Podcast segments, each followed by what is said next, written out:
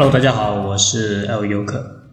最近这段时间都没有通过音频、视频、文字还有图片的形式分享自己的故事，因为我最近在学习新的语言。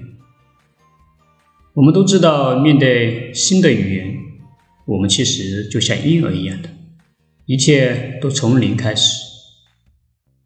通过这几天的学习和接触。我也找到了适合自己的学习工具。在学习语言的道路上，我们都知道它是持久性的，并没有什么样的投机取巧可言。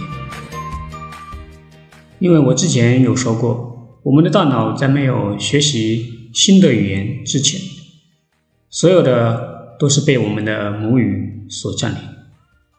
现在要学习新的语言，那我们的大脑就要分一些空间给我们新的语言来存储。其实这个有点像我们电脑的存储空间一样。当我们的新的语言知识慢慢的超过了我们的母语的语言，这个时候我们对新的语言可以说是如会贯通。将语言融会贯通，那必须肯定是在日常的生活、工作中去更多的去应用它。现在我也是在学习语言的道路上，虽然我有想将学习语言的方法分享给大家，但是我考虑到目前时机还未成熟，因为我需要验证我所经历的方法。是否可信？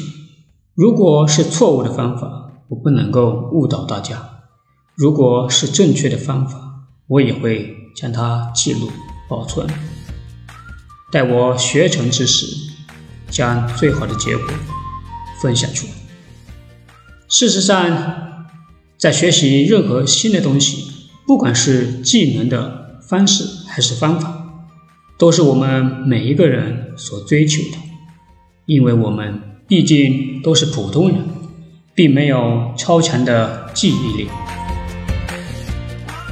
在接下去的日子中，我会减少在社交媒体去发布更多的信息，因为我想将时间整合起来去学习新的语言。